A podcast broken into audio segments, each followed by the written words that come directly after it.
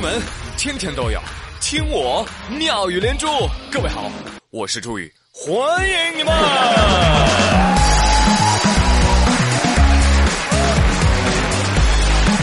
谢谢谢谢谢谢 everybody。节目的一开始，请欣赏诗朗诵《山村咏怀》。一去二三里，烟村四五家，亭台六七座，八九十枝花。谢谢大家。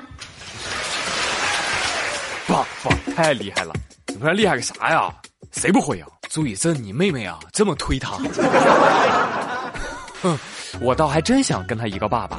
你知道吗？这个小女孩是美国金融大鳄吉姆·罗杰斯的女儿。所以说白了，这不是一个中国小姑娘，这是美国女孩儿。人家说了一口流利的中文，你都分不出来是外国人还是中国人。而罗杰斯也多次表示说，我们全家搬到新加坡。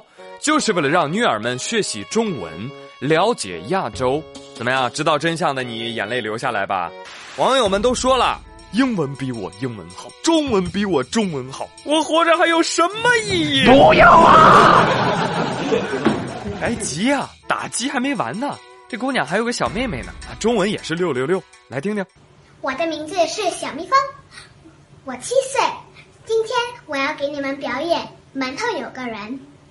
门后有个人，手里拿个盆，砰一声响，是盆碰了门，还是门碰了盆？哼，是在说绕口令吗？天哪，我的这条三寸不烂之舌已经蠢蠢欲动了。Go，打南边来了个吃葡萄不吐葡萄皮儿的喇嘛，打北边来了个留恋榴莲甜的哑巴。南边吃葡萄不吐葡萄皮的喇嘛出南门往正南，看到个面铺面冲南，面铺上挂着蓝布棉门帘，摘了蓝布棉门帘，看见一堵粉红墙，粉红墙上画凤凰，红凤凰，粉凤凰，红粉凤凰，花凤凰。北边留恋榴莲甜的哑巴走过东门过大桥，大桥底下一树枣啊，拿着杆子去打枣，青的多，红的少，一个枣，两个枣，三个枣，四个枣，五个枣，六个枣，七个枣，八个枣，九个枣，十个枣，十个枣。九个枣，八个枣，七个枣，六个枣，五个枣，四个枣，三个枣，两个枣，一个枣。打完枣儿往后山，山前有四十十四棵死色柿子树，山后有四十四只石狮子。山前四十四棵死色柿子树，射死了山后的四十四只石狮子。山后的四十四只石狮子咬死了山前的四十四棵死色柿子树。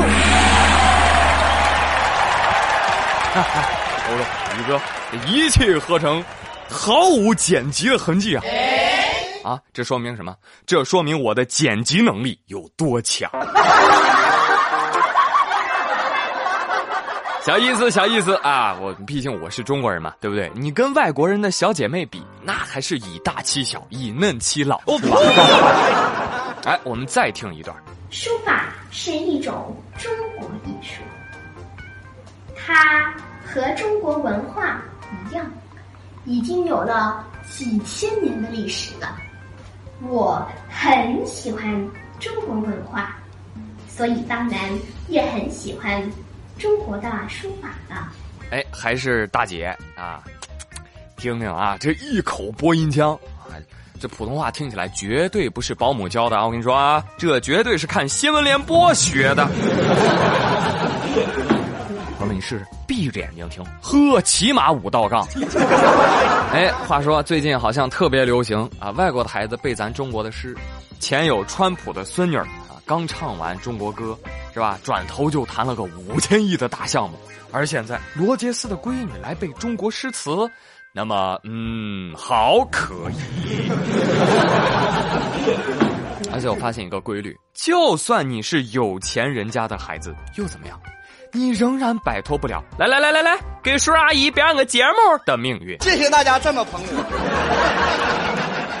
当然了，朋友们，如果你觉得你的脑子不够用，啊，没有关系，换个头吧。好吗？上周末，意大利都灵高级神经调节小组的神经外科专家塞尔吉卡纳瓦罗宣布，世界上第一例人类头部移植手术已经被我们小组在一具遗体上成功实施了，而实施手术的地点正是在中国。当然了，现在还没有公布这个手术的细节和成果啊。呃，但是已经有专家对这个充满道德争议的手术是否真的成功提出了重大的质疑。嗨，别说专家了，我都能质疑。朋友们，你想啊，要是我跟王小胖换头，是吧？我朱宇的身体上安上了王小胖的头，那活下来的是我还是王小胖呢？还是我们俩都没有活，活的是第三个人朱小胖？哎，说到这人类换头术，其实在我国古代就有换头的成功案例了啊，可参考文献《聊斋志异》。从个人的角度来说哈，这样的手术在医学范围内进行研讨也就罢了，一旦在社会上推广，哇，太吓人了！你想想，以后你要是遇到有老前辈走到你身边夸你说：“哟，年轻人，身体不错呀。”这个时候各位就要小心了啊，特别是那些有钱的老前辈。呃，报告领导，我我我有脂肪肝、老胃病，身体被掏空，请放过我的肉体吧。当然了，你也可以理解为这是为以后出新的 iPhone 做准备啊。肾卖没了还可以卖头，是吧？所以说换头绝对是这个时代最有争议的医疗黑科技啊。这个争议也说明了一个问题：技术的发展未必全是好事儿。有的时候要看我们怎么去控制，怎么去利用。你看，成都有个男子啊，不知道从哪儿学的化学知识啊，把它用来干嘛呢？害同事。我呸！这个男子周某啊，在长达半年的时间里，向他的女同事曹某食用的水和食物当中注射什么玩意儿呢？雄性激素甲睾酮。女同事压根儿不知道，吃了半年了。就发现，哎呦天哪，体毛变密了，嗓音变粗了，例假四个月都没来。经过鉴定，曹女士构成了二级轻伤，周某随即被批捕。哎，庭审的时候，周某还说了：“我我这就开个玩笑。再说了，我我我我没投那个什么甲睾酮，我不知道啊。我投的是维生素 B 一。哎，我是为了曹女士的身体健康着想。猪也是这么想的。”今年五月份，经过成都高新区检察院提起公诉，周某被法院以故意伤害罪判处有期徒刑一年。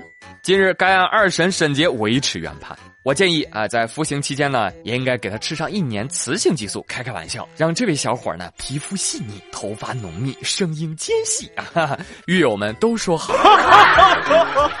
但是我看了一下刑期哈，最后判刑就一年啊，这个投毒半年，判刑一年啊。